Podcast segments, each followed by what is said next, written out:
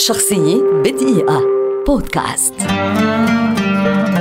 فريدريك شوبان عبقري البيانو في الحقبة الرومانسية مؤلف وملحن موسيقي وعازف بيانو بولندي الأصل فرنسي الجنسية ولد عام 1810 تعتبر الفترة الزمنية القصيرة ما بين عامي 1838 و 1840 من أكثر الفترات إنتاجية في حياته الموسيقية إذ كان يمضي وقته في البحث والتأليف الموسيقي. وخلال الثمانية عشر عاما الأخيرة من حياته قدم ثلاثين عملا شهيرا وكان يؤمن دخله من بيع مؤلفاته وتدريس البيانو ليصبح فيما بعد واحدا من أهم أعلام الموسيقى ومبدعا رائدا ضمن جيله.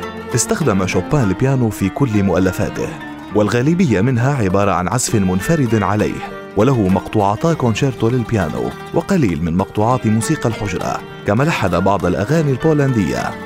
نمط عزفه على البيانو يعتبر فريدا من نوعه ومتميزا من الناحية التقنية وهو من اخترع ما يعرف بنمط البالاد الموسيقي وذلك عام 1836 إذا يلخص إبداع شوبان الموسيقي بأسلوبه الفريد وشكل قوالبه الموسيقية وتركيبات الهارموني بالإضافة إلى قدرته العالية على ابتكار الموسيقى بروحها القومية. وهذا ما جعل من موسيقاه ذات تأثير قوي في جميع الأنحاء وأعطاها استمرارية لأمد طويل حتى بعد انتهاء الحقبة الرومانسية.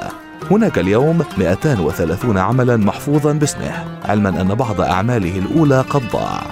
عانى شوبان من سوء وضعه الصحي وتوفي في باريس عام 1849 بمرض السل لكن أعماله خالدة دون شك في ذاكرة الموسيقى العالمية. شخصية بدقيقة. بودكاست.